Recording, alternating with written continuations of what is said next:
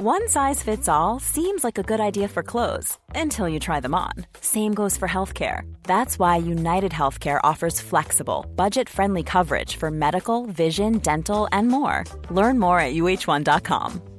Ever catch yourself eating the same flavorless dinner three days in a row?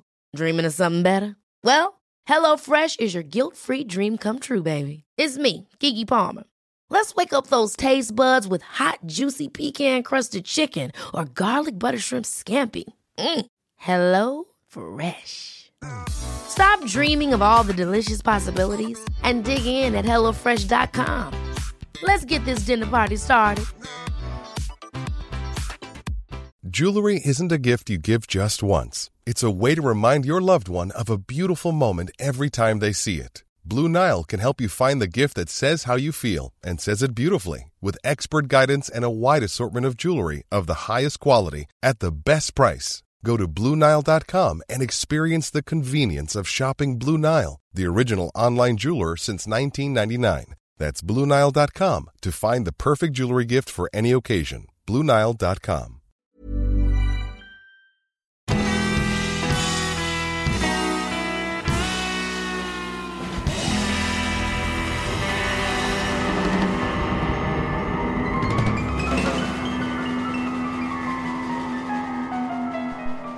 Hej allihopa och välkomna tillbaka till ett nytt avsnitt av Ståpäls. Och det är alltid jag, Ida, och på andra sidan luren har jag ju alltid... Lukas! Lukas! Ja! Vi spelar ju i vanlig ordning in på distans, det blir så nu. Mm, så får det bli. Och det funkar Ja. väl bra tycker jag. Så att, Ja, så länge din dator eh, samarbetar så... ja, nu. Ja, jag kör på samma som förra gången också. Jag tänker det är säkert kort så vet jag att det funkar. Ja, men precis. Ja. Jaha, hur Så är är läget då? Eh, ja, jo men det är väl helt okej tycker jag. Eh, kom Mm. hem från jobbet för en liten stund sedan och sådär. Så att eh, ja, jobbar och står i. Eh, många borta på jobbet så att det är väl eh, ja, svårt att få till allt hela tiden. Men Typisk höst med andra ord. ja, det är höst definitivt. När vi var väl vi brukar vara sex ordinarie men vi var tre stycken idag. Så att Oj, ja. Lite, lite så. Eh, så man blir lite trött i huvudet. Men annars tycker jag Ja, det det, förstår jag att det är bra och eh, jag ser fram emot dagens avsnitt faktiskt. Jag vet inte rätt Mm. varför men... ehm, och sådär, så hur är det själv? Eh, sådär kan jag väl Mm. säga. Mm. Eh, jag har ju, som vi sa redan när vi startade säsongen, har jag en väldigt jobbig period och jag har väl en, en, haft en jobbig helg och har en jobbig vecka. Mm. Ja, jo, precis. Plus att jag har eh, huvudvärk som inte vill försvinna och det, som tur är inte migrän utan det är vanlig Ja, huvudvärk. Eh, Okej. Så att, eh, Ja, för du brukar ju kunna nej ha men det, migrän. det man, man vet att man lever. Ja, ja, men det, det är ju bra det i alla fall. Om man nu vill se det på det sättet. Ja. Ja, nej men, Men, det, är ju, det är ju så tyvärr ibland. Vissa perioder är bra, vissa perioder är sämre och, och sådär. ja, precis. Ehm, Men eh, huvudvärk är ju väldigt jobbigt. Ja, och jag har väl mina misstankar om att det kan vara spänningar och annat. Så att, eh, Mm. Mm. Jo, Jag får göra som tandläkaren sa till mig. Stressa inte, du är ung. Ja, man bara, ja men eh, jag kan inte bara sluta stressa helt plötsligt. Man bara, men vad bra. Ingen har någonsin sagt det till mig. Då vet jag. Tack. Ja, Tack för den. Mm, vad, vad glad jag blir för att du säger det till mig. Eh, Jag ska bara förvarna en sak för jag märkte i förra avsnittet att eh, min eh, fru hon håller på att baka just nu. Jag har stängt Ja. Men hör ni någonting som eh, vis, vispar eller någonting så är det bara det. Ehm, För vi ska iväg imorgon eh, och hon vill ha med sig någonting bakat så att ja. Det. Ja, herregud. Ehm, Så jag hoppas inte det stör allt för mycket. Nej, det ska du nog inte göra. Nej. Eh, vill du säga dagens ämne? Ja, alltså vi tänkte väl lite så här typ kvinnor som begår brott eller kvinnor som ja, mördar eller vad man nu säger. Eh, Dödar folk. Det är Ehm, fokus på kvinnan idag. Ja, alltså idag är det kvinnan som eh, hyllas. Nej, jag skojar. Ja, ja, mm. Nej, inte riktigt. Men, eh, nej, men vi kände att vi ville köra ett, liksom ett, eh, ett avsnitt med bara eh, kvinnliga förövare. Heter det va? ja, ja, mm. ja brottslingar. Ja. Ehm, det, det blir oftast mycket män när det kommer till true crime. Känner jag rent generellt. Mm. Inte bara från oss utan på andra håll också. Ja, och det är väl för att det är de mest uppmärksammade grejerna som... Mm. Jo, som, och statistiken visar väl också att det är fler män som kanske utför eh, våldsbrott. Våld, ja, ja. Så är det nog. Jag är inte jätteinsatt i statistik men, men jag nej. har en känsla av att det är så. Ja. Men, eh, så att vi vill köra ett avsnitt där vi eh, undviker män höll jag på att säga. ja, ja, i varje fall de som, eh, de som utför handlingarna, inte män. Ja, ja, precis. Ja. Men vi har, ju, vi har ju tagit upp kvinnor som begått brott förut. Jag tror ja. till och med det var i första avsnittet jag tog upp Bell Gunness. Ja men då körde vi väl, var det inte kvinnliga seriemördare då eller någonting? Jag kommer inte ihåg. Och sen Nej. har vi tagit Nanny Doss. Mm -mm, och. Eileen Wernos. Ja. Eh, sen vet jag inte riktigt. Är jag kommer faktiskt inte ihåg. Nej. men det är, det är några i alla fall. Ja. ja. Eh, Nej, men, eh, du ska ju börja. Ja, jag tänkte vi kanske ska skutta in i ämnena. Ja, vi gör så. Yes. Då har jag eh, valt ett ganska gammalt fall skulle jag vilja säga. Mm. Eh, och jag har faktiskt tagit en svensk kvinna. Mm, just ja. Eh, ja.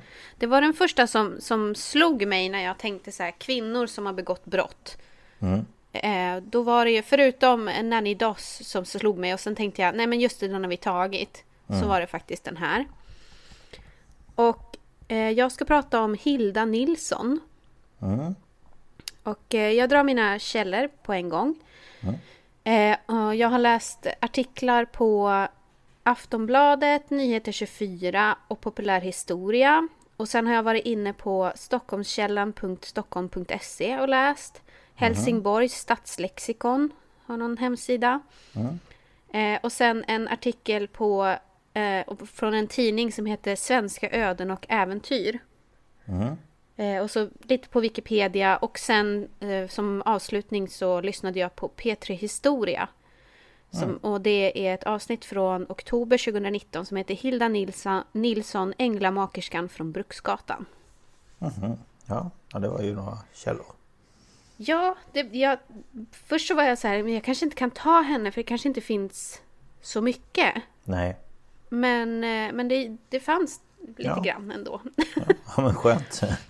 Så har du någonting att berätta. Eh, ja, precis. Mm. Hilda, hon föddes, eh, hon föddes inte Nilsson utan hon föddes Lagerstedt den 24 maj 1876 i Tirup i Svalövs kommun. Mm. Och eh, hon bodde hemma ganska länge för att vara på den här tiden. Men sen gjorde hon som, som många andra unga. De eh, tog sig till större städer. Mm. Eh, på den här tiden så fanns det egentligen bara tre storstäder i Sverige. Och det var Stockholm, Malmö och Göteborg. Mm, okay. Men hon valde då att som 17-årig piga resa till Helsingborg. Som var liksom på uppsving. Ja, okej. Okay. Ja. Eh, och eh, hon, ja hon försöker ju få jobb och sådär. Det är ganska svårt. Det är en tid i Sverige där Eh, det är mycket fattigdom. Det har varit svårmod. Det är vid den här tiden som många emigrerar. Mm. Eh, för ja. att söka lycka någon annanstans. Ja, precis. Eh, men hon gör inte det utan hon är då i Helsingborg och hon blir under tonåren gravid två gånger med så kallade mm. då oäkta barn. Mm. Eh, och hon förlorar bägge barnen dagar efter att de föds. Eh, mm. Och eh, i P3 historia så berättar de om att hennes andra barn då eh, har hon fått en plats på ett hem där kvinnor kan få bo under sin graviditet.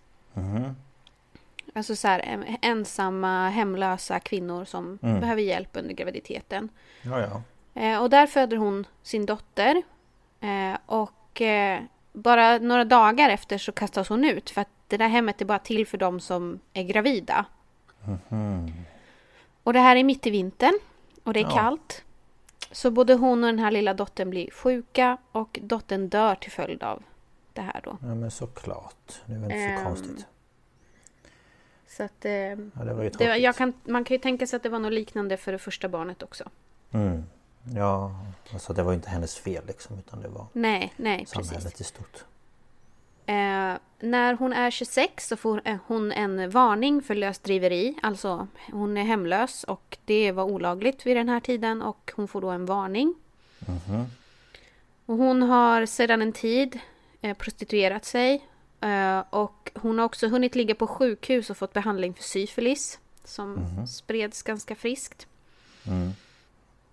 Och efter ännu en tid som hemlös och där hon säljer sin kropp för pengar så träffar hon nu 29 år en ordningsam och vänlig man vid namn Gustav Nilsson. Mm. Och Okej. de gifter sig då och där tar hon då namnet Nilsson. Nilsson. Ja. Eh, han är som sagt var ordningsam. Han eh, har ett välbetalt jobb inom brandkåren i Helsingborg. Och eh, de får inga biologiska barn men de, de eh, tar tillsammans hand om en fosterson. Eh, och ja, livet verkar som att det äntligen är på banan liksom. Mm. ja, det låter ju som det. Men, det är alltid ett men. Ja. Eh, Gustav drabbas av en ögonskada så han blir tvungen att ta ett annat jobb med mycket mindre i lön. Mhm. Och det påverkar ju hela hushållet. Och eh, Hilda hon försöker komma på sätt att få in mer pengar. Hon försöker bland annat driva som en liten restaurang i hemmet där arbetare kan komma och, och äta lunch och sådär. Ja, ja okej. Men, men det här lönar sig inte. Nähä. Eh, så att de eh, samlar på sig skulder och liksom ja, Gå back. har det tufft. Mm. Och när hon är 35, år 1911, så kommer det en lag i Sverige. Och den lagen gör att all form av upplysning om preventivmedel förbjuds. Mhm. Eh, och sedan tidigare så råder det ett strängt abortförbud. Och jag, tänkte, jag tog med lite om den här eh, lagen, för den, den var ändå kvar till 1938. okej. Den kallas för preventivlagen eller Lex Hinke efter Hinke Berggren. Och han kanske är mest känd som förespråkare, eh, alltså han eh, var med i och hjälpte till med sexualreformsrörelsen. Och han arbetade för att sprida information om preventivmedel. Och 1910 så genomförde han en kampanj som hette Kärlek utan barn. Och där myntade han uttrycket Det är bättre med kärlek utan barn än barn utan kärlek. Mhm. Ja. Men eh, han fick eh, faktiskt ett kortare fängelsestraff för att han spred information om preventivmedel. Okej. Jaha. Eh, man kan också kalla den här lagen Lex Tyrén. Och det är efter en riksdagsman som heter Johan Tyrén som var en av dem som drev igenom för- förbudet att sprida information om preventivmedel. Så att man, beroende på, vilken sida man tillhör så kan man kalla den för Lex Hinke eller Lex Tyrén. Ja, okej. Men nu, vänta, du sa att han sa eh, den första att kärlek utan Det är barn. bättre med kärlek utan barn än barn utan kärlek. Mm. Yes. Ja, då är jag med. Det är vettigt, Ja, det tycker jag kan också. man ju säga. Det är viktigt. Ja, verkligen. Eh, som, som jag sa då så gällde den här från 1911 till 1938. Den Så här eh, lagen. Och eh, man, man, det var alltså belagt med straff om man spred eh, liksom kännedom eller, eller ja, spred Mm. preventivmedel bland allmänheten. Så man fick liksom inte sälja det eller... Nej, eh, och jag Liksom. tog faktiskt med eh, de ändringarna som skrevs till i lagarna efter eh, det här. Så efter lagändringar 1910 och 1911 så fick 18 kapitlet paragraf 13 i strafflagen följande lydelse. Och det här är lite gammalt språk då. Mm. Sprider någon ut eller håller till salu eller utbjuder skrift, målning, teckning eller bild som tukt och sedlighet sårar straffes med böter eller fängelse. Lag samma vare om man genom annan gärning sårar tukt och sedlighet så att allmän förargelse eller fara för andras förförelse därav kommer. Där någon offentligheten utställer eller förevisar föremål som är avsett för otuktigt bruk eller till att förebygga följder av könsumgänge eller i skrift som han utsprider.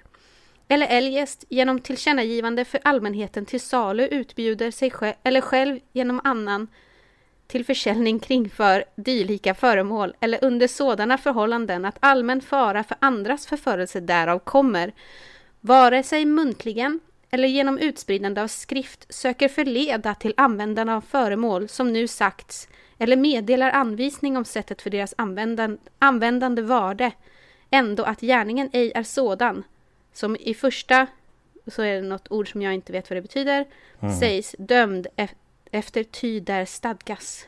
Mm. Alltså det är väldigt... Eh, ja. Du får inte... Du får inte, ha, du får inte sprida bilder som har liksom, som sårar sedligheten. Mm. eh, ja. Sen så var det faktiskt i tryckfrihetsförordningen så kom det också en, en äh, ändring. Mm. Eh, det var 1912, då ändrade man 18, 1812 års tryckfrihetsförordning. Och då fick förordningens tredje parag eh, förordningens jo, tredje paragraf. Mm. En med strafflagen stadgande ja, stadgande överensstämma, överensstämmande för... Äh? Nu kan inte jag prata överhuvudtaget. nu tar vi det från början här. Det, de ändrade, så, det här, så här stod det då i tryckfrihetsförordningen. Mm. Framställning som sårar tukt och sedlighet, utbjudande till salu av föremål som är avsett för otuktigt bruk eller till att förebygga följder av könsumgänge samt under sådana förhållanden att allmän fara för andras förförelse därav kommer. Försök att förleda till användande av föremål, som nu sagts, och meddelande av anvisning om sättet för dess användande. Brottet ska straffas enligt allmän lag och skriften konfiskeras. Hm. Okej, okay. så man fick liksom inte ha någonting sånt på sig eller visa eller sprida budskap? Nej, alltså du fick inte ha, du fick inte ha någon pamflett om, om preventivmedel eller Nej. Så mm. de, de vart ju liknande, men det var alltså både i strafflagen och tryckfrihetsförordningen som mm. eh, ja, det, är ändå... det här lades till. Ja, det var väl, de ville inte att det skulle finnas med andra ord. Nej. Nej. Eh, men samtidigt på den här tiden så, så var det ju mycket det här att eh, det sa de i P3 Historia att det var viktigt att män skulle få uttrycka sin sexualitet och, och liksom få mm. komma till. Mm, Medan mm, kvinnor inte skulle göra det. Nej. Och liksom kunde inte en, ens fru tillhandahålla det så fick han söka det på andra sätt. Det var liksom, det är mm. inte okej okay att vara otrogen. Men får du inte det du vill ha. Då är det okej. Okay. ja men lite så. Ja. Ja det är väldigt, eh, för min del är det väldigt skev bild på det hela. Ja, eh, det är verkligen det. Eftersom mannen ska få komma till men kvinnan får inte ha, ha några preventivmedel så hon kan bli gravid. Nej, och, och en kvinna får inte vara sexuell. Nej. Och man bara, hur går det ihop sig? För att du måste ju vara sexuell om du tar emot. Ja. Alltså, ja, nej jag vet inte. Nej, men eh, det här är i alla fall eh, samhället som är. Det, det är ganska tufft för många. Mm. Eh, till följd av den här lagen så, så, så blir det ju många oäkta barn. Ja, såklart. Alltså, det blir mycket barn rent allmänt men också de här uh, utomäktenskapliga barnen då. Mm. Och de blev ju automatiskt lågt ansedda. Mm. Eh, det, de berättade, det är helt fruktansvärt. Men man kunde då, man lämnade in dem på barnhem eller liknande och det, det var, gick, pågick alltså typ aktioner med de här barnen. Nämen. Eh, och då kom ju då personer som, som sa sig skulle vara fosterfamilj. Mm.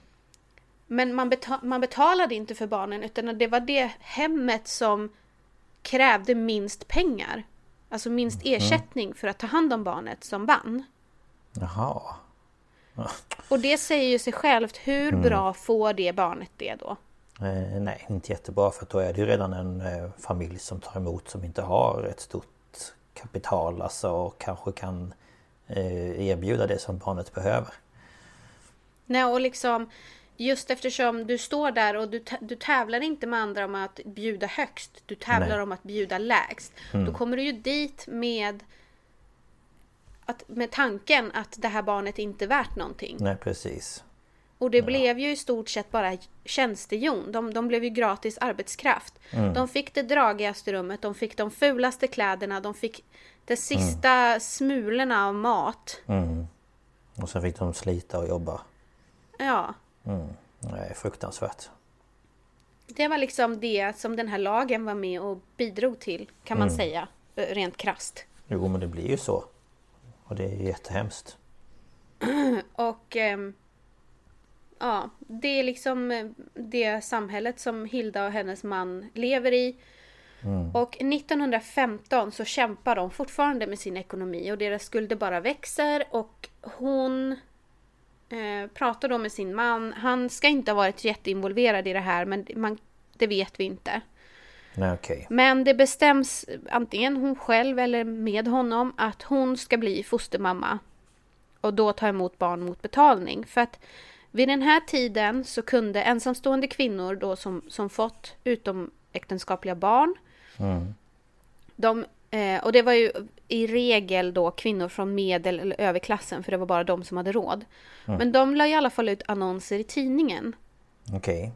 Och skrev typ att ja, i december så väntas ett barn. Eh, fostermor sökes och så skrev de väl kanske lite önskemål. Mm. Och så kunde de då skriva att ersättning 125 kronor eller... Mm, okej. Och vid den här tiden är ju det mycket. Men Ja ja ja.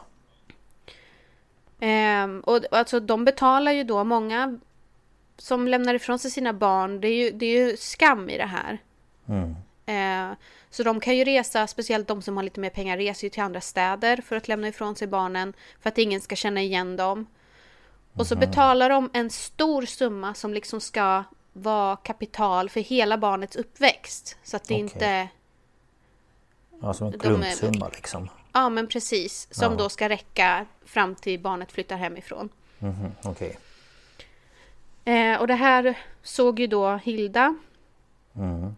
Eh, och eh, hon eh, svarar väl på någon annons där och eh, det kommer en kvinna till bostaden på Bruksgatan 5 i Helsingborg och hon ser då ett välskött hem och hon ser den här fostersonen som de har och han är väldigt välskött och, och verkar trivas bra. Och, eh, och hon tycker att eh, Hilda eh, verkar väldigt eh, varm och god liksom. Mm. Så hon bestämmer sig för att lämna sin tio månader gamla dotter Irene Elisabeth hos Hilda och betalar. Och eh, förmodligen, man vet inte exakt, men förmodligen så insjuknar Irene Elisabeth i kolik. Okej. Ja. Och då gråter de ju. ja. Dag och det- natt. ja, ja, alltså. Det är... eh,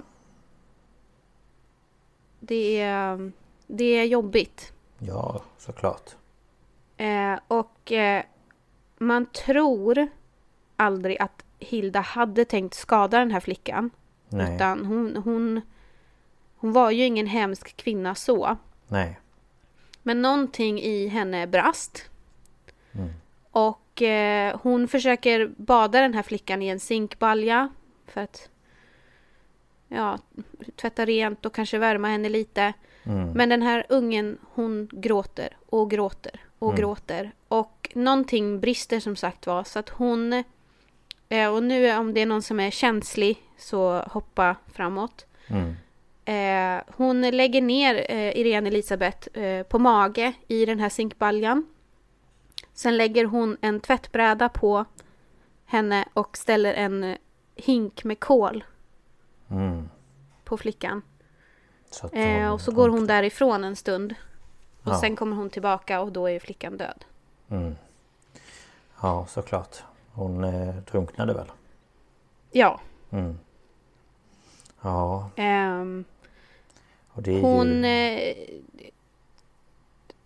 det går ju liksom inte riktigt att sätta sig in i den här situationen. Hon sa senare under förhör eh, hos polisen att hon blev citat alldeles uttråkad på flickans ständiga skrik. Hon sov dåligt och, och eh, att eh, dottern skrek så grannarna klagade. Så hon... Mhm. Jag tror att det där alldeles uttråkad, det låter hårdare än vad det var tänkt. Ja, Eh, jag tror att det- hon blev desperat. Ja, det är det jag tänkte precis säga. Det kanske är ett annat ord som hon använde än vad hon menade. Ja. Och sen... Ja, det, det är ju helt oförsvarbart Ja, beteende. gud, Man ja. gör ju inte så i Ja. alla fall. Men, nej, nej. men om hon redan är stressad, Mm. de har det tufft. Mm.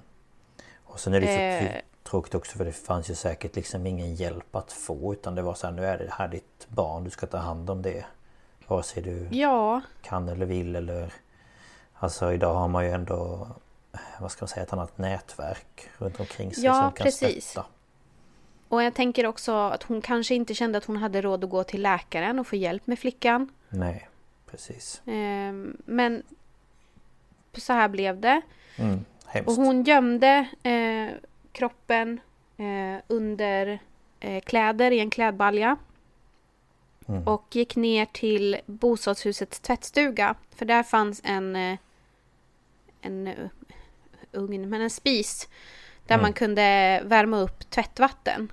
Mm, okej. Eh, och där eldade hon då upp kroppen. Jaha, okej. Och när hennes man Gustav eh, undrade vad flickan var så sa hon att hon hade kommit i kontakt med ett jättefint par som hade kommit och hämtat henne. Och han ska Mm. tydligen då ha varit okej med det. Okej, så han fick inte reda på det liksom då? Nej. Nej, nej.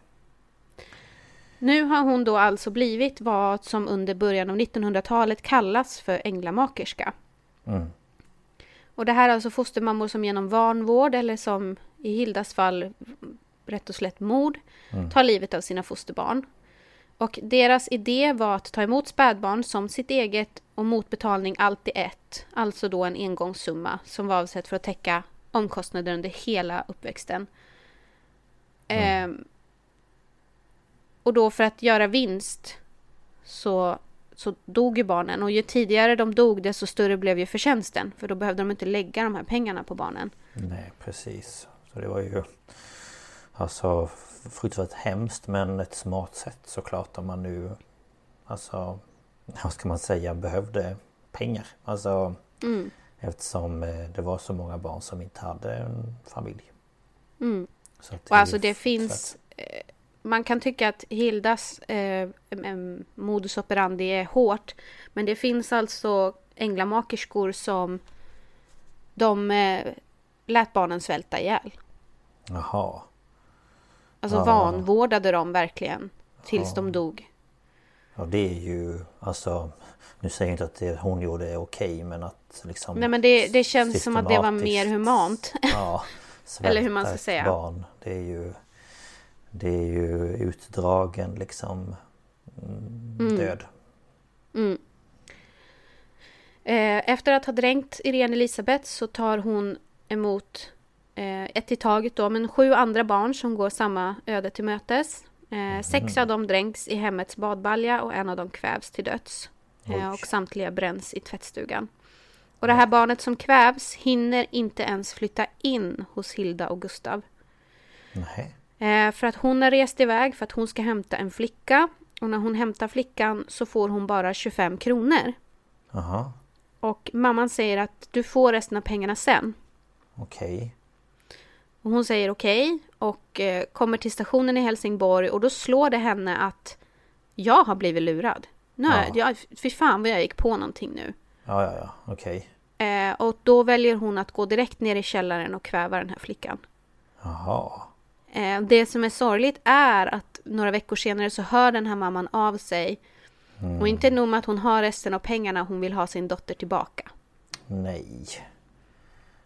Vad fan Eh, säger men man eh, då? då? hon lyckas, hon lyckas eh, kollra bort henne där. Mhm. Jag tror hon sa att hon hade fått ett nytt hem eller vad det var. Okej. Ja, där hade du kunnat bli avslöjad.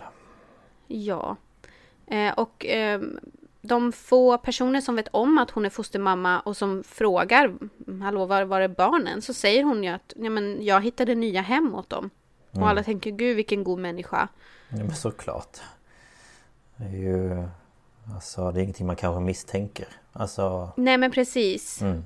Ehm, och det här höll på i nästan två år. Ehm, och ehm, hon...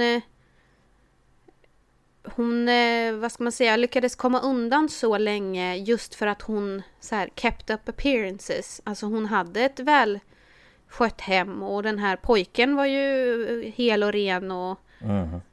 och liksom så. Och att det, det var... Många av de här änglamakerskorna, fostermödrarna, de, de hade ju smutsigt och liksom... Folk Ja. såg att det där inte var bra. Nej, nej.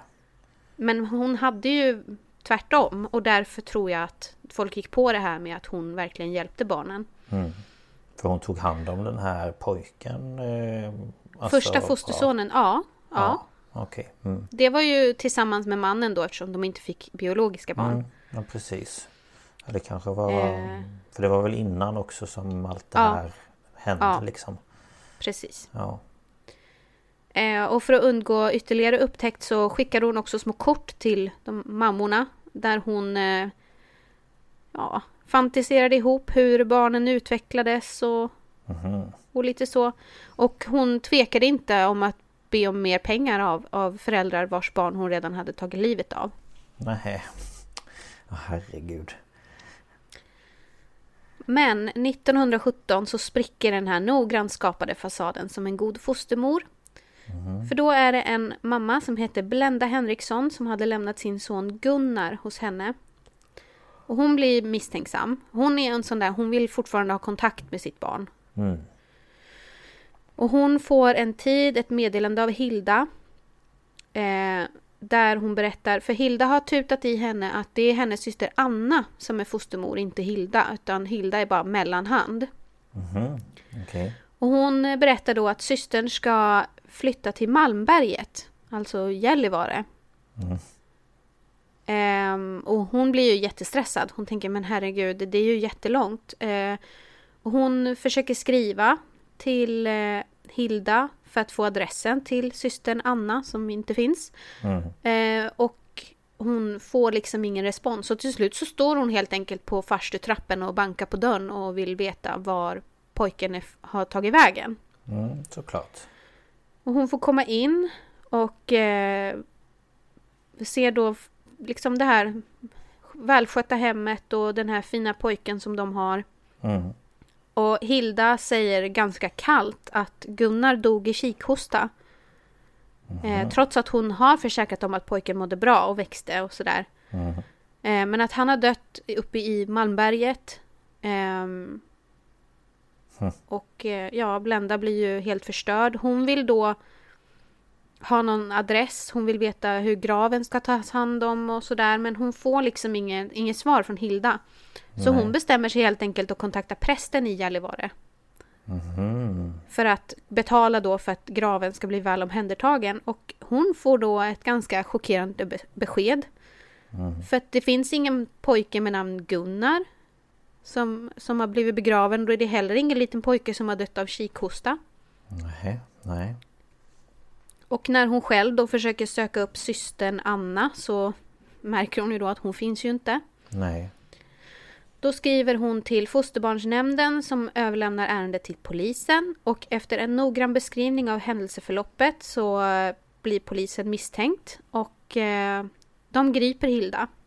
Mm. Och efter långa förhör så erkänner hon att hon har dödat åtta försvarslösa barn. Oj, ja. Och hon eh, döms till döden den 13 juni 1917 av Helsingborgs rådhusrätt. Mhm. Eller ja, det förstår jag ju att hon gjorde. Alltså dömdes till döden. Ja, men, men i Sverige nu vid den här tiden så pågår det mycket förändringar. Vi ska vara mer humana, det ska finnas mera skyddsnät i samhället och då tycker man att det här med dödsstraff rimmar lite illa. Mhm. Okej. Så då har dom, samma dag så hade domstolen i enlighet med en ny praxis, praxis valt att omvandla dödsstraff till livstid i fängelse. Mhm, okej. Men det här hann man inte säga till Hilda för att hon valde då att i kronohäktet Citadellet i Landskrona Landskrona? Landskrona! Landskrona. Med hjälp av en halsduk fastbunden i cellfönstret hänga sig. Ah. Och det var den 10 augusti 1917. Hur gammal var hon då? Eller det vet du inte? Eh, jo, hon var väl 41 41? Ja, okej. måste det väl bli. Ja, så livstid. Vänta, när var hon född? Så. 76, 78, 98. Ja, men precis. Ja, Det blir väl 41. ja, jag tror det. Ja, ja, det var ju eh, tråkigt för henne. Alltså, Ja. för om hon hade fått livstid så hade hon väl kommit ut efter ett tag ändå. Det är frågan om. Va? Livstid, livstid eh, på tidigt 1912 var nog livstid. Jaha, det var så. Em, några år efter det här så ändras lagstiftningen vad gäller fosterhem. Oj, ursäkta. Eh, och eh, samhällets kontroller av de här ökade. Så att eh, det innebar slutet för änglamakerskor. Mm, okej. Och i slutändan så klassas Hilda Nilsson som en av Sveriges värsta kvinnliga seriemördare. Ja, det förstår jag ju. Alltså, det är ju, Ja, att gå på försvarslösa barn är ju väldigt eh, kallblodigt, eller vad säger man? och det här med änglamakerskor var ju inte något unikt för Sverige.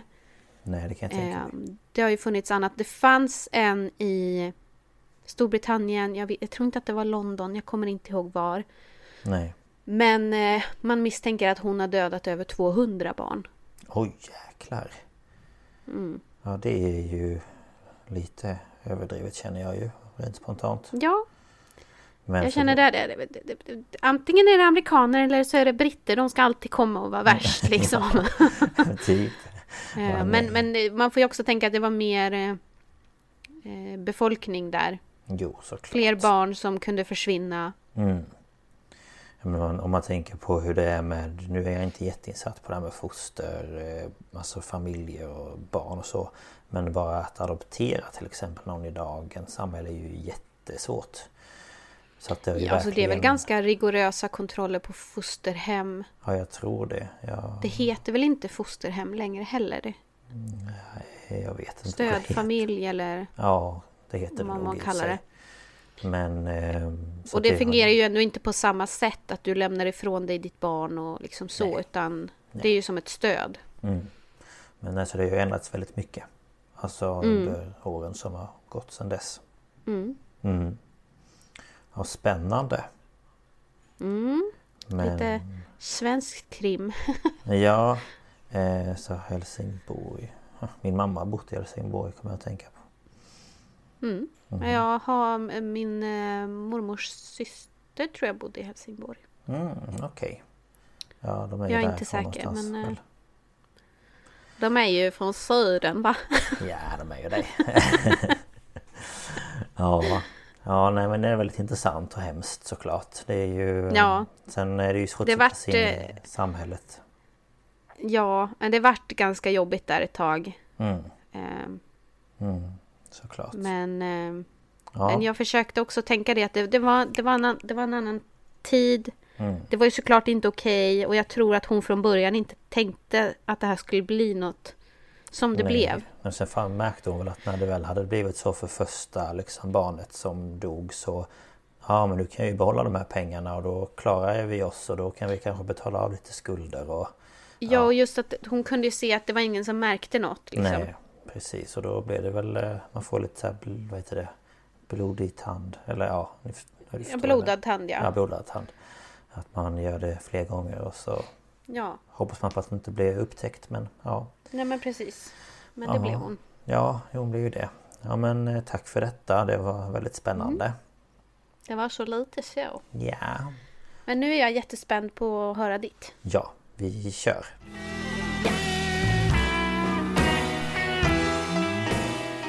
Eh, Jag ska ju då prata om en kvinna som eh, jag vi pratade lite nyss och sa att, det att jag sökte på så här Women Who Kills och grejer.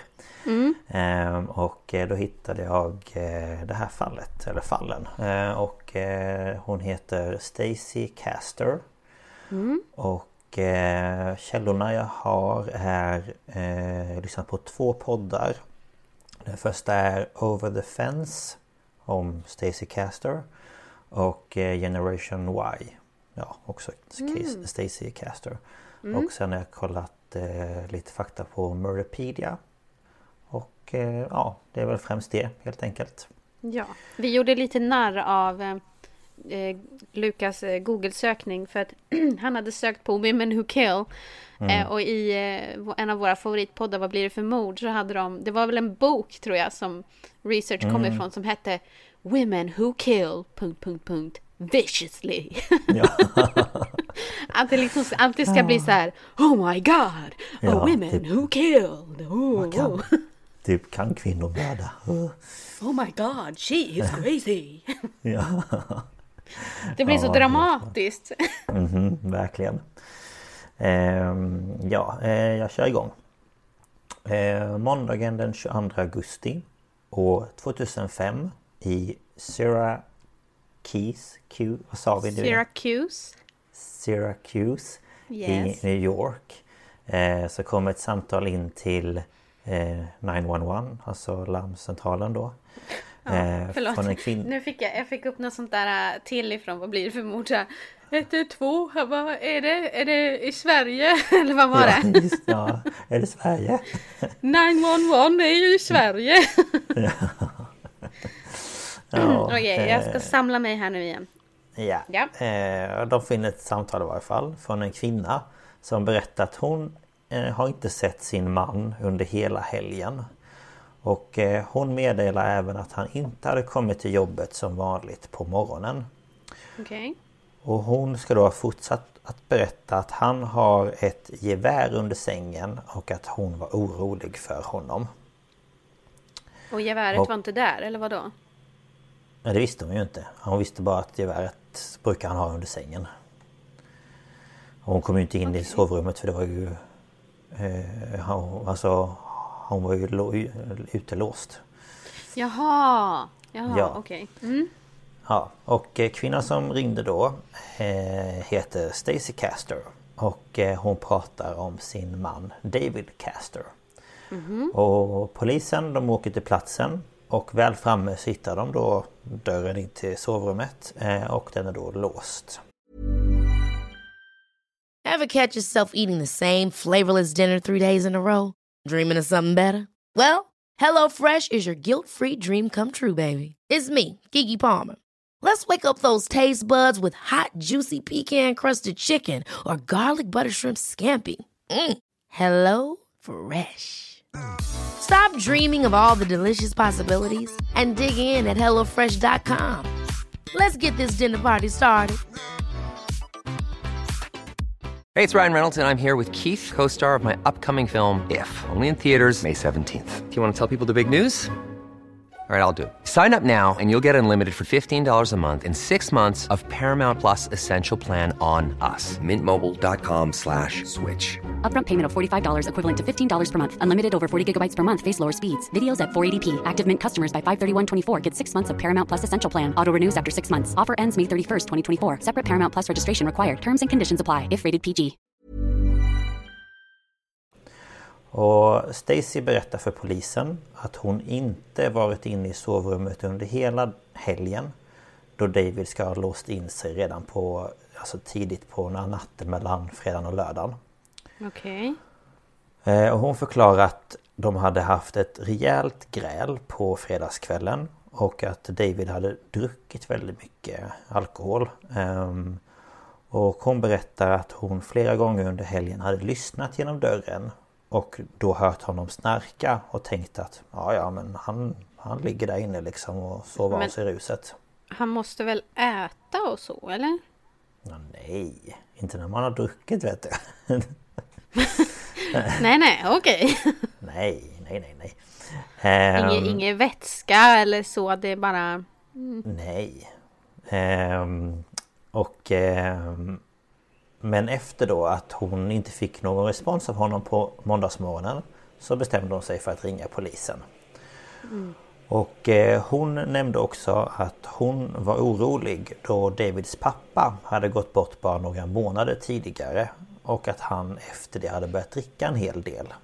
Så hon var Okej. liksom lite orolig att han kanske gör någonting dumt liksom. Han hade druckit alkohol och ja, sådär. Ja. Eh, och när polisen inte heller får någon respons under sina försök att komma in i rummet eh, så bestämmer de sig för att bryta upp dörren. Och det de då möts av det är David som ligger på sängen och han är död och helt naken.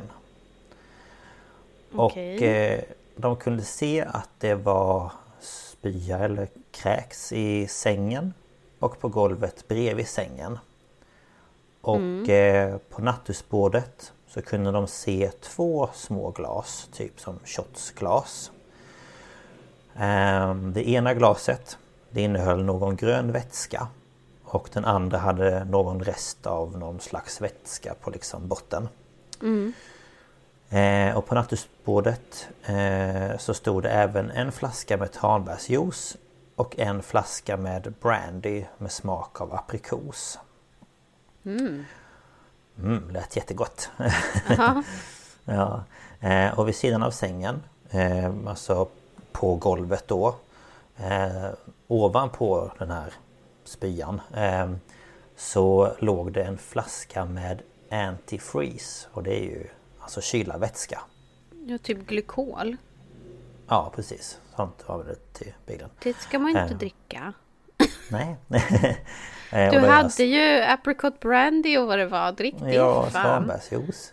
Ja. Ehm, Och för er som inte vet det så kylarvätskans liksom främsta uppgift är att kyla motorn så att den inte överhettas. Och kylarvätska består av lika delar glykol och vatten. Och eh, glykolens uppgift är att höja kokpunkten och sänka fryspunkten för att förhindra att kylarvätskan fryser när motorn är kall. Ja, precis.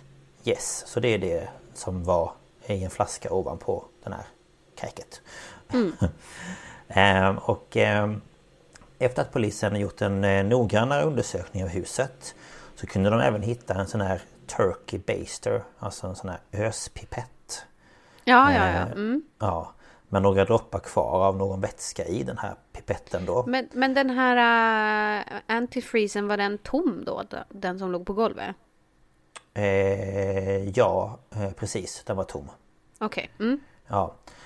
Ehm, och eh, när utredarna då eh, luktade på den här pipetten och på vätskan så luktade det alkohol. Så de valde då att ta också med den till polisstationen. Och eh, Stacy hade ju nämnt att de hade börjat bråka på fredagskvällen. Och eh, med lite mer frågor då kring det här bråket så visade det sig att de hade bråkat i sju timmar enligt henne.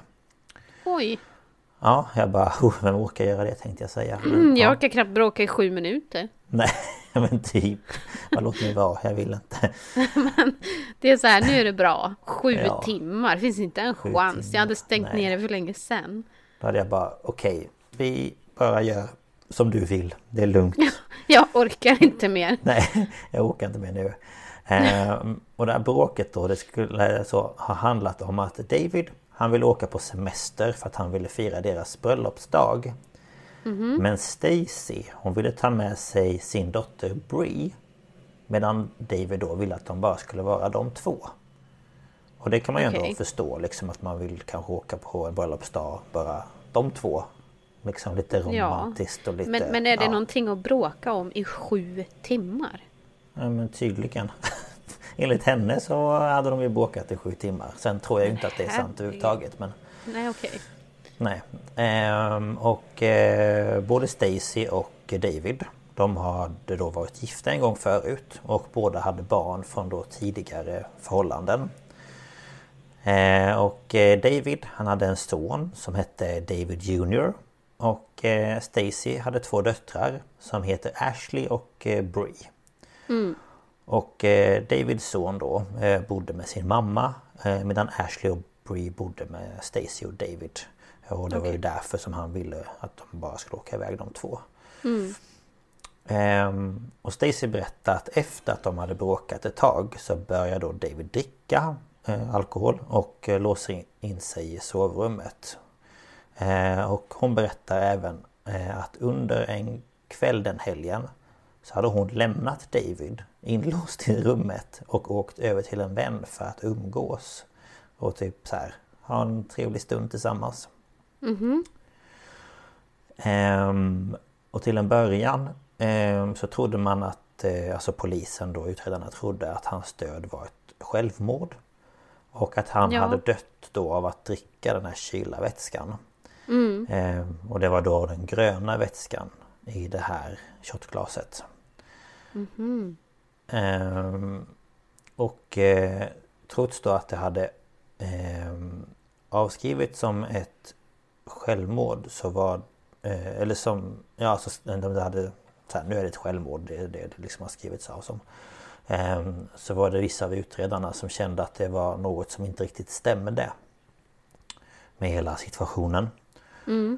Eh, Så därför gjordes en teknisk undersökning av de två glasen på nattusborden eller bordet eh, samt den här öspipetten. Och den tekniska undersökningen som gjordes visade att eh, då på glaset med kylarvätskan så fanns där tre fingeravtryck. Okej. Och alla tre var Stacys. Och alla tre. Ja, och alla tre var på nedre delen av glaset. Som att hon hade hållit i det Som du vet när man typ försöker hjälpa någon annan att dricka ut glas. Ja. Och de kunde få fram DNA från avtrycket av läpparna på glaset. Eh, och det var ju då Davids. Men Davids fingeravtryck fanns inte på glaset. Och på det andra glaset så kunde de dock hitta hans fingeravtryck. Men i det glaset så kom man fram till att det var någon form av alkohol som då var blandat med den här tranbärsjuicen. Och det man också tyckte var väldigt intressant Det var att den här flaskan Som låg på spyan Och eftersom den då låg på Och det inte fanns något på den andra sidan då Alltså någon spya på Alltså som att eh, Ja om man nu hade druckit och sen kräkt så, så hade det kommit på flaskan liksom Ehm, och det fanns ju inte det så då drog man slutsatsen att flaskan måste ju ha hamnat där efter att han hade kräkts av att ha Ja. druckit den här kylarvätskan. Så det var ju också lite konstigt. Ehm, Och i öspipetten så kunde man fastslå att det var kylarvätska som var kvar i pipetten och på tippen av pipetten, alltså där man eh, trycker ut eh, innehållet så hittade man också Davids DNA. Men på resten av den så kunde man inte hitta några andra spår alls. Nej. Ehm, och eh, den sista saken som polisen tyckte var konstig var att geväret var ju under sängen. Eh, och det låg ju där när de kom också. Eh, och enligt utredare så kan det ta upp till 72 timmar eh, och ungefär en till två shotsglas av den, alltså av kylarvätska. Och det kan då döda en fullvuxen man. Och den här typen av dödsfall är extremt smärtsamma. Eh, Ja, det som- kan man ju tänka sig. Ja, för det som händer är att ens inre organ börjar bilda kristaller och till slut så lägger organen av. Och du kan även få problem med hjärtat. Så de tyckte det var väldigt konstigt att istället för att han skulle ha skjutit sig själv så ska då David under en hel helg druckit kylarvätska för att sakta men säkert ta sitt eget liv. Och det var ju då något som de bara, nej men det, det här känns ju jättekonstigt. Ja, verkligen. Eh, och det som var ännu konstigare det var att när rapporten då kom in från eh, rättsmedicin, alltså när de hade gjort så här tester på vad det finns för gifter i kroppen. Så visade det sig att det fanns inte ett enda spår av alkohol i kroppen. Trots att hon då har sagt att han hade börjat dricka och att de hade grälat och så vidare och så vidare och så vidare. Ja. Och efter detta då så tar polisen in henne på sitt första förhör. Och eh, förhörsledaren frågar då Stacy om hon vet vad det är för substans i kylarvätska som då kan döda en. Och det här kunde då Stacy svara på eh, på direkten, alltså etyl, etylenglykol. Mm. Ehm, och för, förhörsledaren blev lite chockad över detta, att hon då liksom kunde det sådär direkt för att det är inte jättevanligt att man kanske kan en sån sak. Ehm, och eh, för att då få lite mer information om hur Stacys eh, tidigare förhållanden hade varit så tänkte man att ah, vi pratar med hennes exman Michael Wallace. Mm. Men eh, när de eh, sökte upp honom och skulle försöka hitta honom så visade det sig dock att han dog av en hjärtinfarkt år 2000. Oj då. Ja. Och det visade sig även att Stacy hon hade köpt en bit mark eller hur man nu gör, liksom en del där man ska begravas på kyrkogården. Mm. Där eh, Michael då eh, är begravd. Och han är begravd precis bredvid David. Mm. Och tanken från början var att den ena delen skulle vara hennes gravplats och att hon skulle begravas bredvid Michael. Men när David eh, dog så köpte hon delen bredvid för att hon då sedan skulle kunna begravas mellan de båda. Okay. Och det känns ju, mm. känns ju lite konstigt. Måste jag säga ja. ändå. Ehm, så eh, istället då för att kunna prata med Michael så ringde polisen eh, hans exfru då, Janice Farmer. Mm. Och det är ju då mamman också till David Jr. Mm, och, mm. Eh, ja, och eh, de berättade då att eh, vad som hade hänt och eh, hon sa att han skulle aldrig ta livet av sig. Och hon berättade då om hur han varit mot henne och deras tid tillsammans och hur det varit att få en son tillsammans och liksom, ja men hur det var att liksom eh, ja, men ta hand om sonen och få den att växa upp och ja, allt liksom som tillhör ett giftermål. Ja. Eh, och hon berättade att han eh, tyckte väldigt mycket om sin son. Och liksom, ja att de tyckte om varandra. Men det som var konstigt var ju efter att han hade dött Så gick allt som han ägde till Stacy. Mm. Och David han hade, han var väldigt såhär, ja men ute i det i naturen liksom. Han tyckte om bilar och sånt. Han hade många bilar, han hade fyrhjulingar, han hade snöskoter. Och sen så ägde han även ett företag som sysslade med så värme och luftkonditionering. Så han okay. hade ju väldigt mycket att lämna efter sig. Uh Och det reagerade ju både eh, David Jr då på och eh, hans mamma Janice att varför får inte David någonting av det här? ja, um, det kan man ju undra om de hade en väldigt nära relation och liksom Ja, och det, det var i någon dokumentär som en av de här poddarna hade sett att um, att han blev liksom jätteställd när de sa ja men det här går till dig Stacy och han liksom men va? Varför, var, varför får inte jag någonting?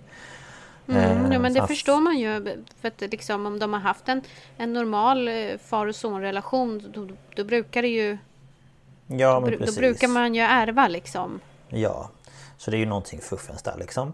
Mm. Eh, och Stacy fick även 50 000 dollar efter Davids död. Eh, som sån här eh, vad heter det, eh, livförsäkring. Mm. Eh, och det använde hon på en gång till att renovera huset. Mm. Och eh, nu tänkte jag skulle hoppa tillbaka lite från början eh, till ja, hennes uppväxt. Ja. Och eh, Stacy hon föddes den 24 juli 1967 i Clay i New York. Och hennes mamma hette Judy Eaton och hennes pappa hette Jerry Daniels. Mm -hmm. Och eh, hennes mamma då fanns vid hennes sida till 2016 och varför det tar slut där kommer jag till sen. Okay. Eh, och hennes pappa dog dock 2002 Alltså mittemellan sin exmans död och hennes mm, ja, nuvarande eller dåvarande man. Ja, mellan männens död. ja precis. Eh, och år 1985 när Stacy var 18 år gammal så träffade hon eh, Michael. Och eh, de gifte sig 1988 och fick samma år sin äldsta dotter Ashley och, tro, eh, tro, och tre år senare eh, fick de sin andra dotter Brie. Och eh, under tiden de levde ihop så arbetade de olika skift och de träffades knappt inte. Eh, och Stacy arbetade då på dagen och Michael på natten. Ehm, och ja, Michaels förhållande med Ashley eh, sägs att det inte var densamma som med Brie. Då han och Brie var liksom oskiljaktiga. Okej. Eh, och det sägs att hon var liksom verkligen pappas flicka och att eh, ja, folk runt omkring liksom hade frågat varför han inte behandlade dem på alltså lika. Eh, men sen har Ashley i sin tur berättat att hon älskade sin pappa och att eh, han var den enda pappan som fick följa med på så här resor med scouterna och att hon älskade när han följde med henne och hon har inte alls den uppfattningen. Så Nej. det känns ju lite som någonting som Stacy har liksom målat upp en bild om för att det ska vara Ja Att eh, Ja Den ena ska vara bättre än den andra liksom. Ja. Ehm, och år 1999 så ska deras förhållande ha börjat bli sämre och eh, Stacy ska då ha berättat för sina vänner att hon funderade på att skiljas samt att hon tagit kontakt med en sån här skilsmässoadvokat. Och det här var dock under julhelgen eh, och hon ville inte liksom berätta det då utan hon tänkte att hon skulle vänta till nyår och jag kände vad är det? Är det, det, är väl- är det inte bättre att berätta det på nyår? Men visst. Men Ehm, alltså julen är ju mera där alla ska vara samlade och... Ja, jo men såklart. Men ja, hon ville vänta till nyår fall Ja. att berätta för honom. Eh, men under julhelgen så började dock familj och övrig släkt lägga märke till att Michael började se ut att... Ja, han såg liksom inte ut att må bra. Eh, och han gick konstigt och liksom lite så här stöppligt och han hade problem med att prata och han spenderade största delen av tiden med att ligga på soffan och sova och alla var liksom så här men vad, liksom, mår du bra? Vad är det? Och han liksom nej, det är okej. Ehm, så den 11 januari 2000, ja, precis 2000 så kommer Ashley hem eh, från skolan. Och eh, hon hittar då Michael och han ligger och sover på soffan. Och eh, ja, hon tänker inte mer på det. Då det liksom hade blivit det nya normala liksom att han Ja. eh, ja, ligger och sover till och från. Eh, Så hon sätter sig i soffan och tittar på TV. Och så märker hon att han gör liksom konstiga ansiktsuttryck och rör liks- liksom lite på sig. Eh, Men hon tänker att han kanske drömmer någon mardröm eller ja, något sånt. Så efter en stund så lämnar hon huset för att hon ska hämta sin syster Brie. Och det som händer då är att han eh, dör på soffan. Nej men gud. Eh, ja, eh, och han tas till sjukhuset. Och där är det tre läkare som alla säger att han dog av en hjärtinfarkt. Och Stacy ska då ha tackat för den informationen och sagt att hon inte ville att en obduktion skulle genomföras. Nej nej, såklart inte. Nej. Och problemet var bara att Michael Han var bara 31 eller 31, 38 år gammal och han hade ingen historia varken hos sig själv eller i släkten eller familjen med problem med hjärtat. Nej, okej. Ehm, Då är det ju lite konstigt liksom. Ja, det är så här, du dör av en hjärtinfarkt Väldigt ung och du har inte haft Men, några... just, just att det var ett sånt utdraget förlopp. En hjärtinfarkt pågår ju inte vad jag Nej. vet sådär länge. Nej, ofta så kommer väl en hjärtinfarkt liksom ganska snabbt och man kan väl känna Ja. av det lite så men inte i flera, flera veckor. Nej men precis. No. Ehm, och Ashley tog ju såklart hans död väldigt hårt. Då hon liksom kände att det var hennes fel att han dog. För att hon satt ju bredvid honom i soffan liksom. Ja men hur skulle hon kunna veta? Nej. Grejen var att hon var faktiskt bara 11 år. Ja, nej. Och då Det, hon visste det är ju, ju inget... inte. Nej men det, Nej. hon har ju inget ansvar för det där. Nej, och man menar hon kan ju inte veta att han behövde hjälp och vad ska hon liksom leta efter för några symptom liksom. Oj nu Nej men ser, precis. nu ser pappa ut att må lite dåligt eller liksom ja. Så hon mådde ju väldigt dåligt över detta. Eh, och eh, Stacy fick då ytterligare 55 000 dollar från hans livsförsäkring. Och eh, det betalade hon allt som då hade med begravningen att göra. Och sen efter det så åkte hon med Ashley och Bree till Disney World. Eh, Ja, det kan man väl kanske tänka att det skulle vara något sätt att hjälpa Ja. dem. Eh, Ja. Komma, liksom bearbeta sorg eller ja, jag Ja. vet inte. Jag kan Ja. förstå det på sätt och vis. Ja, jo men såklart. Så är det ju. Men ja. Ehm, och sen fram till år eh, 2001 då träffar hon då David Castor genom sin chef. Och eh, de gifte sig den 3 augusti 2003. Och eftersom då eh, deras pappa, alltså eh, Ashley och Brees pappa var död så ville han liksom inte ta hans roll. Men eftersom de då hade flyttat in hos honom så var det liksom vissa saker som han begärde av dem. Och eh, det var svårt eftersom de båda liksom närmade sig tonåren och deras pappa hade ganska nyligen dött. Och liksom, Ja men det var, det var svårt att liksom komma in i den här liksom rollen som någon fadersfigur liksom. Ehm, men efter att eh, David då dött så mm, valde till slut polisen eh, att titta på det här fallet som ett mord istället för ett självmord. Och det var ju då i Okej. och med all den här informationen som de hade fått fram med eh, den här öspipetten och glasen och fingeravtrycken och allt sånt där. Och eh, då började de med att de skulle kolla igenom Michaels Alltså journaler då för att se vad han hade för problem eh, För varför Ja. han dog Och då hittade man endast att han led av brock Och det är ju typ eh, Ja men så här brock i mage eller så så att organ kan liksom Puta ut eller ja du förstår vad jag Ja, menar. ja, ja. Mm. Eh, och trots då att Stacy hade sagt att han hade problem med hjärtat. Men eftersom ingen obduktion gjorts vid hans död så fick utredarna tillstånd från hans övriga familj om att få göra en sån. Så den 5 september 2007 så gjordes en obduktion eh, på Michael och man sökte då specifikt efter en sak. Och kan du gissa vad man sökte efter? Kylarvätska. Ja, Eller ja, kristaller. glykol. Ja. Ja, så man ville hitta kristaller. Och, Men, eh, men fanns det så mycket kvar av kroppen då?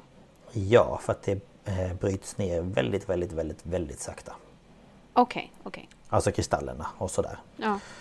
Och kroppen eh, var väl någorlunda Alltså det gick väl kanske se ändå. Jag vet inte exakt men de kunde i alla fall göra en obduktion på honom. Och efter bara en liten stund in i obduktionen så kunde rättsläkaren konstatera att Michaels kropp var full av kristaller. Ehm, och i och med detta då så ville utredarna få in henne på ett, ytterligare ett förhör. Ja. Men de ville ju samtidigt inte skrämma iväg henne. Så de sa att Nej. ja, men det är lite grejer här som vi skulle behöva liksom eh, få lite ordning på i fallet med David. Mm. Så den 7 september 2007 så kommer hon då in till polisen och det här är två dagar efter ehm, efter ett, äh, vad heter det, eh, obduktionen. Mm. Eh, och i förhörsrummet då så visar förhörsledaren en bild på de två glasen på nattduksbordet ehm, och frågar i vilket, glas hon gav honom tranbärsjuice i. Och hon svarar då att hon gav honom anti-free och sen rättar hon sig och säger juicen.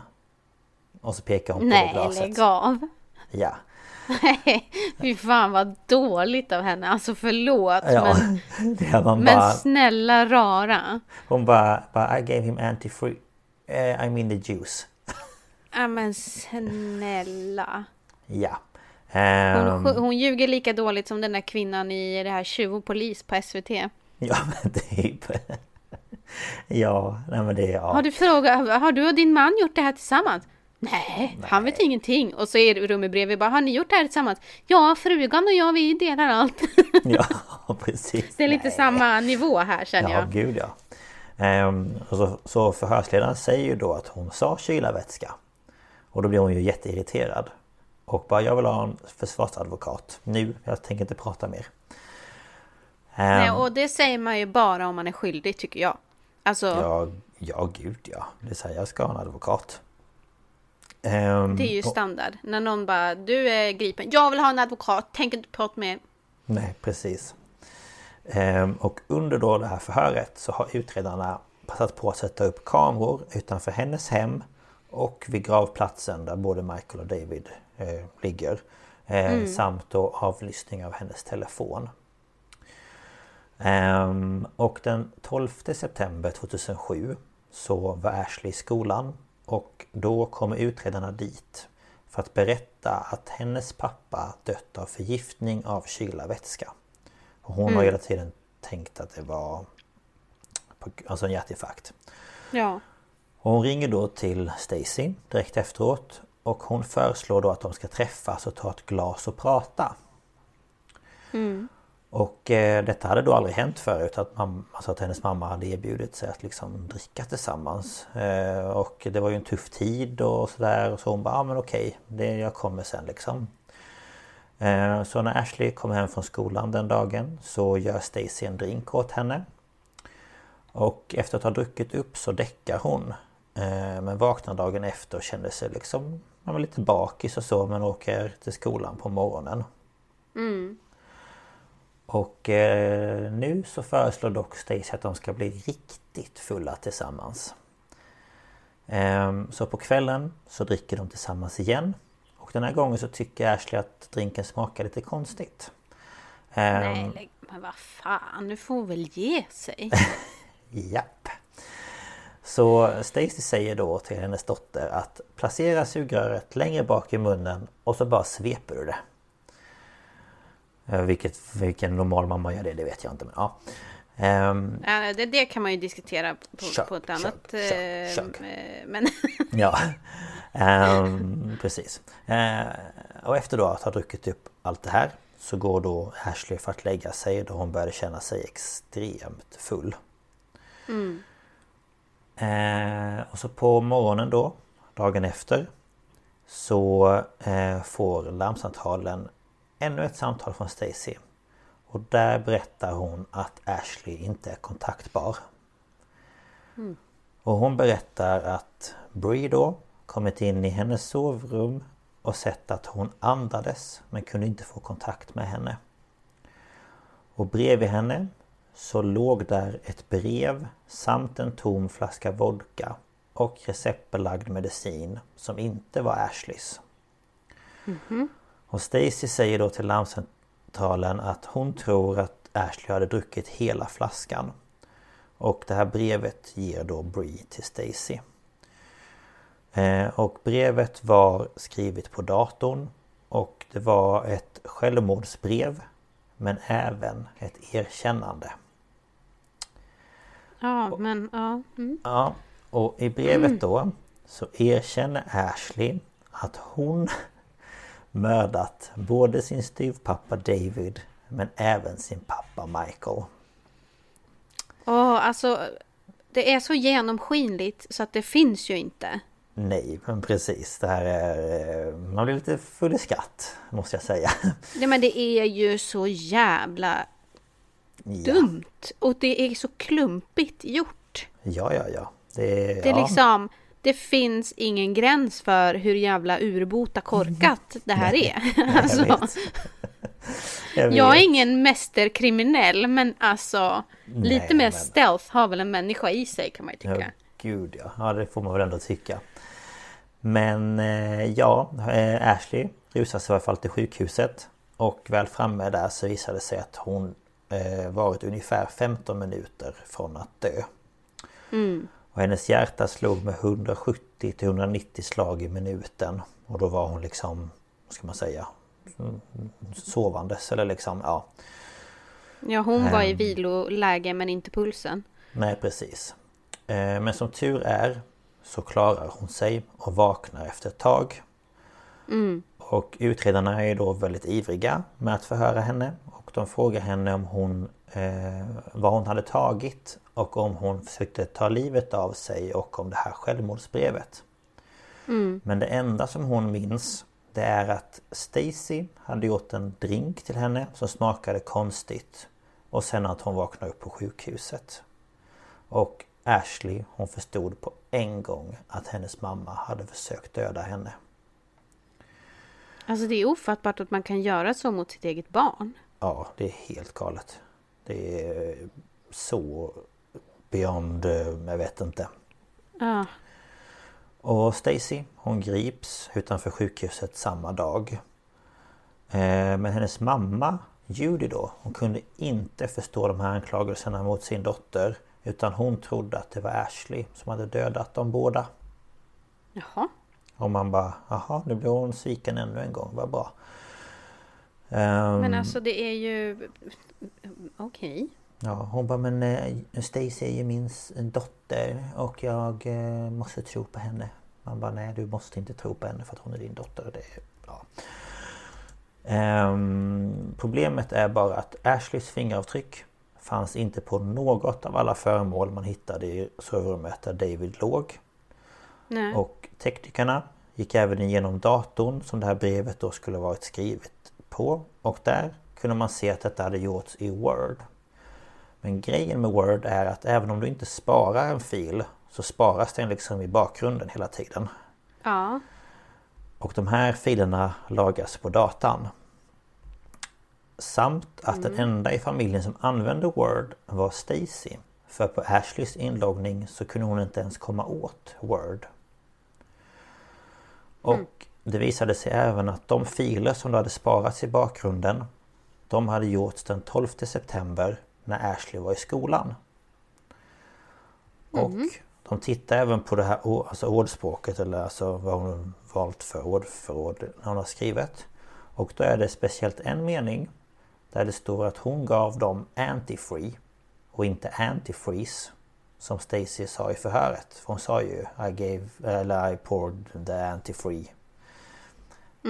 Så det heter ju inte free, det är antifreeze. Ja. Så de bara ah. Ehm, Så Stacy häktas Gotcha. för mordet på ja, David och mordförsöket på Ashley. Och hennes försvar försöker göra allt för att få det till att det är Ashley som är skyldig. Eh, Stacy erkänner dock att eh, hon har fifflat med eh, Davids testamente och att det var därför som hans son inte fick ta del av något. Och i januari 2009 så startar hennes rättegång. Och i denna rättegången så tas inget upp om mordet på Michael. Men att det då skulle kunna blivit i en annan rättegång. Att de tog upp det liksom. Åklagaren går hårt på och ställer väldigt mycket frågor. Bland annat om Ashley. Och åklagaren har svårt att tro att Ashley skulle kunna vara kapabel att vid 11 års ålder förgifta hennes pappa med kylarvätska. Ja. För det är ingenting som en 11-åring vet att det ens är giftigt kanske. Och, eh, Nej, och sen så är det ju ja. oftast barnlås på sådana där flaskor. Och... Precis. Så att... Hur, eh, hur skulle hon kunna köpa det liksom? Ja, bara gå där till eh, Preem eller OKQ8. Jag vill ha lite kylarvätska tack. Jo, om de hade det hemma så... Ja, men just det där också att hon måste veta att det är giftigt till att börja med och sen så ska det finnas lättillgängligt och... Ja, och du ska veta liksom Alltså, ja, nej jag vet inte. Det blir ju bara jättekonstigt. Eh, men den 5 februari 2009 så fann juryn henne skyldig till och nu blir jag så osäker på detta så jag skrev det på engelska. Second degree murder. Och vad är det? Dråp? Nej. Jo, Ja, för mordet på David. För annars är det ju involuntary, involuntary manslaughter är ju vållande till annans död. Kom vi väl fram till. Och first degree murder är... Överlagt mord. Ja, precis. Eh, Så det blev hon dömd då för på mordet eh, på David. Och sen så blev hon dömd för att ha försökt mörda sin dotter. Samt då även ha ändrat Davids testamente utan hans vetskap. Och hon dömdes till 51 år i fängelse. Men den 11 juni 2016 så dog hon i fängelset. Jaha. Och, hon dog av naturliga orsaker endast 48 år gammal. Och hon hittade stöd i sin cell tidigt på morgonen. Och det visade sig senare att hon dog av en, Hjärtattack. ja, en hjärtinfarkt. Karma is a bitch. Ja, jag, jag tänkte exakt samma sak. ja. Eh, Så hon dog eh, av det. Ehm, Och sen eh, en liten side-note bara. Som du kanske minns så sa jag ju att Stacys pappa dog 2002. Två år efter Michael. Eh, och han dog på sjukhuset.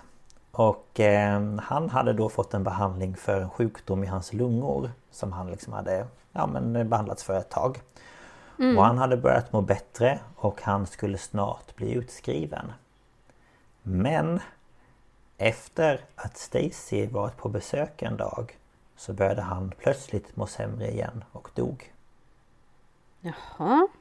Ehm, och eh, det finns liksom inget Ingenting som säger att det liksom, Det finns liksom ingenting som Står på nätet att det är liksom hon som är orsaken Men Nej. det känns ju Lite skumt måste jag säga Hon kom in där Ja, med en petflaska Kommer ut efter ett tag Och sen några dagar senare så dör han När han mådde bra Ja.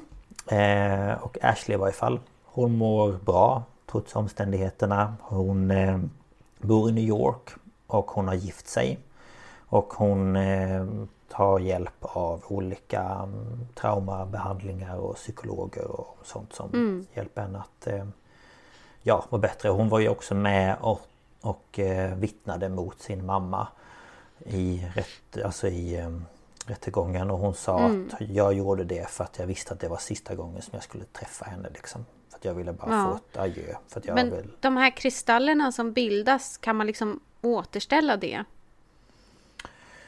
Det vet jag faktiskt inte om man kan få Jag tänkte om någonting det hade hunnit mot- bildas sådana i henne. Om det går att, att återställa det. Det måste det ju gå.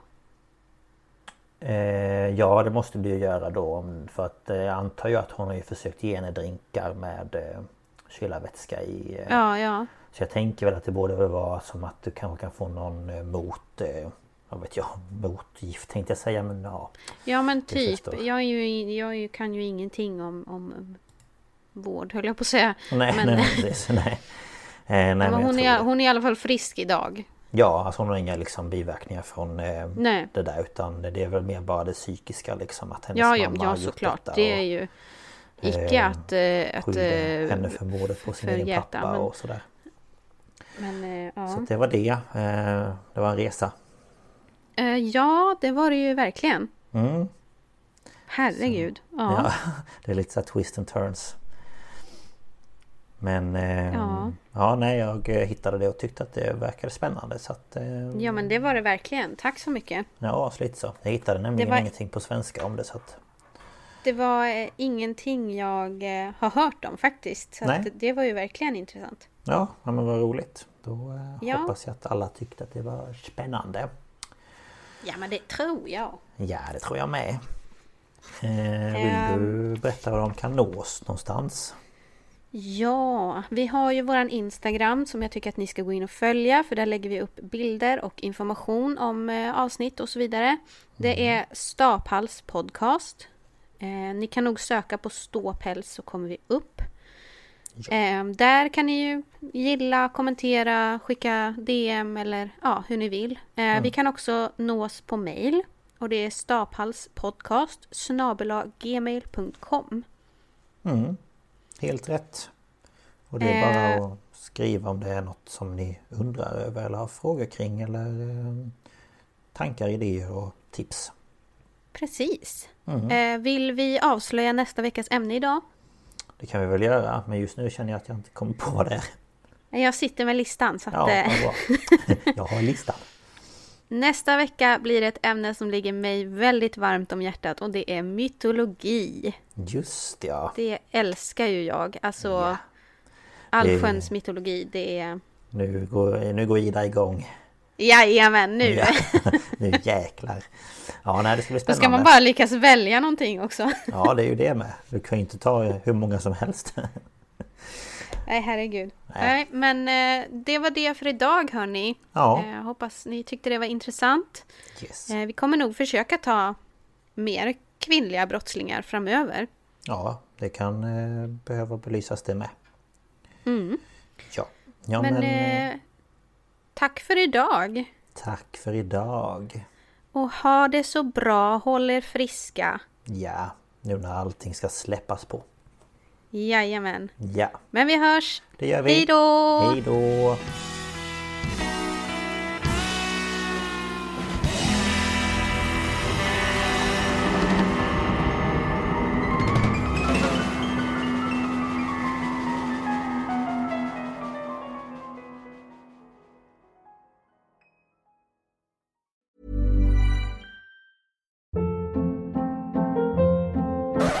Hold up. What was that? Boring. No flavor. That was as bad as those leftovers you ate all week. Kiki Palmer here, and it's time to say hello to something fresh and guilt-free. Hello Fresh. Jazz up dinner with pecan-crusted chicken or garlic butter shrimp scampi. Now that's music to my mouth. Hello Fresh. Let's get this dinner party started. Discover all the delicious possibilities at hellofresh.com.